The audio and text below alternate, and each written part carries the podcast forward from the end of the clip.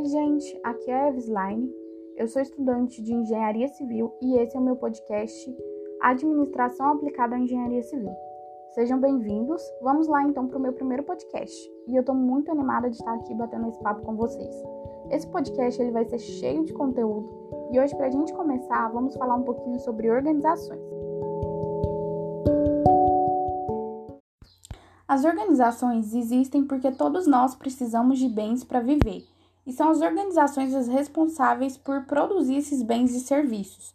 Portanto, as organizações elas existem para atender as necessidades e desejos da sociedade e do mercado.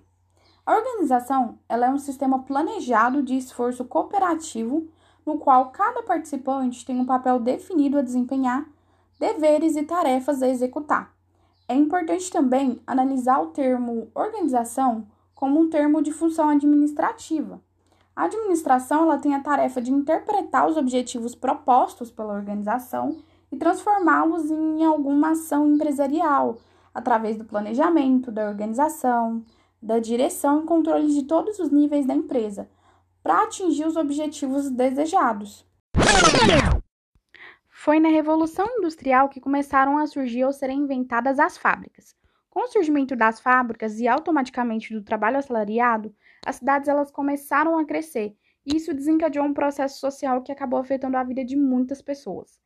É, essas pessoas elas acabaram começando a cobrar do governo a tomada de providências para sanar problemas em relação à moradia, saúde, educação. Então, automaticamente, a Revolução Industrial ela desencadeou uma nova tendência que deu origem ao desenvolvimento dos novos aspectos da administração. A administração enquanto ciência ela data do início do século XX e foi a partir dos estudos de Taylor, um engenheiro norte-americano, que ela começou a ser estruturada.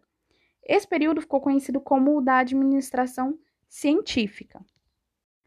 Taylor deu início às suas experiências e estudos a partir do trabalho operário, e ele buscava ter um maior rendimento do serviço operário da época, para ele, as indústrias da época morriam devido a três fatores: a vadiagem sistêmica por parte dos operários, o desconhecimento da gerência pela rotina do trabalho e do tempo necessário para sua realização, e a falta de uniformidade das técnicas ou métodos de trabalho. Dentre as características da administração científica estão a ciência ao invés do empirismo, a harmonia ao invés da discórdia, a cooperação ao invés do individualismo, e o rendimento máximo ao invés do rendimento reduzido. Para ele, o trabalhador deveria exercer funções mais compatíveis com as suas aptidões. Os interesses é, dos trabalhadores da administração poderiam sim ser conciliados, e o trabalhador ele tinha que atingir no mínimo a produção estabelecida pela gerência, e sua remuneração seria proporcional ao número de unidades produzidas. Logo após a escola de administração científica, surgiu a teoria clássica da administração. Essa teoria foi idealizada por Feio e ela caracteriza-se pela ênfase na estrutura organizacional, pela visão do homem econômico e pela busca máxima da eficiência. O Feio ele elaborou 14 princípios para essa teoria e eu vou mencionar alguns. O primeiro está relacionado à divisão do trabalho. Para ele, o trabalho deveria ser dividido em tarefas especializadas e destinar essa responsabilidade para indivíduos específicos. Em relação à disciplina, a organização deveria tornar claras suas expectativas e punir quem violasse elas. Em relação à unidade de comando, cada pessoa receberia ordem de um único chefe. Em relação ao espírito de equipe, Deveria haver uma união, uma harmonia, um entendimento entre os membros da mesma organização.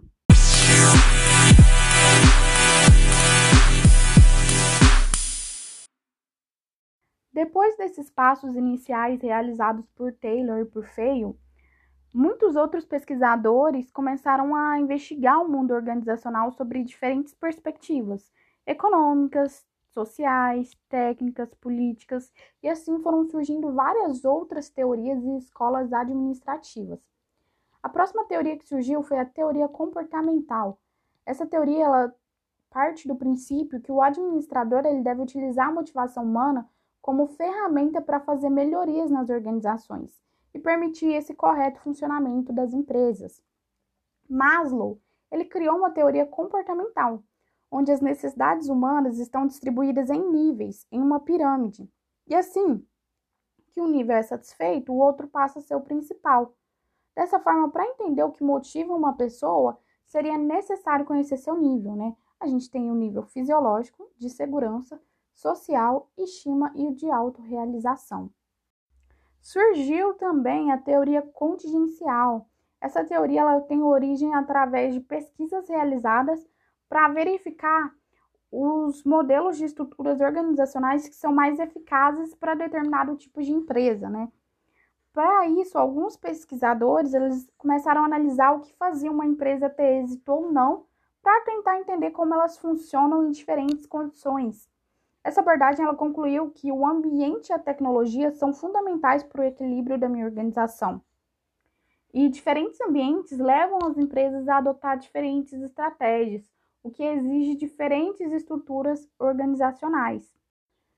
Surgiram também as novas ideias a respeito da administração, né? Onde todos são gerentes. A administração do grupo de trabalho pertence ao próprio grupo.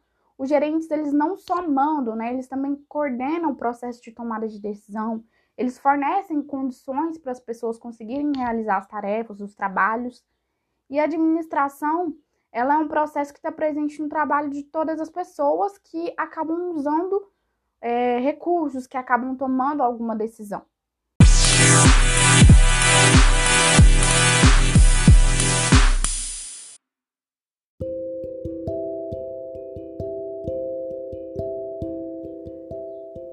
Fica aquele questionamento, né? Por que, que eu tô falando sobre todas essas teorias?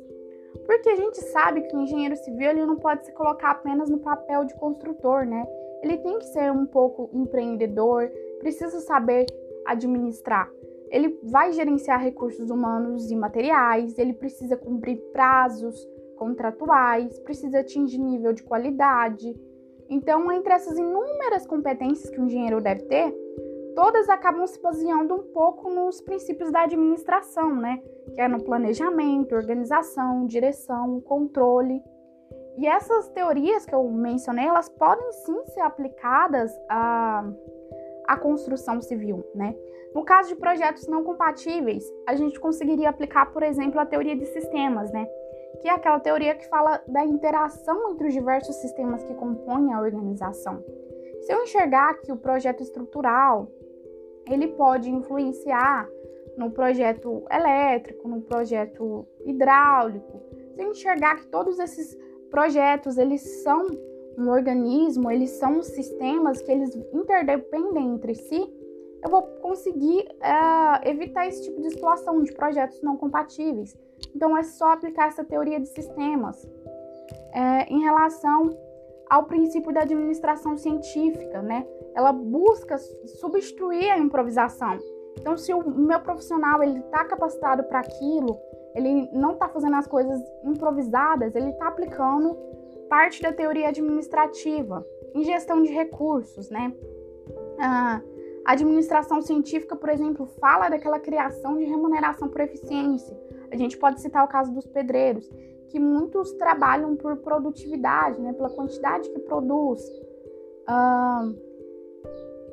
Em relação à gestão de recursos humanos, a gente já tem a teoria comportamental, que explica lá que fatores contribuem para a eficiência dos trabalhadores. Então, se eu aplicar essa teoria, eu vou ter uma maior eficiência dentro da minha empresa. Então, todas essas teorias, elas podem sim ser aplicadas, né? A teoria da administração científica na gestão de recursos humanos, que parte lá do princípio do preparo, que aperfeiçoava a mão de obra. Então, ao aperfeiçoar a mão de obra, por exemplo, uh, das pessoas que vão trabalhar na minha construção, eu vou estar tá aplicando administração científica. E é por isso que todas essas teorias são tão importantes. Bom, espero que vocês tenham gostado e até a próxima!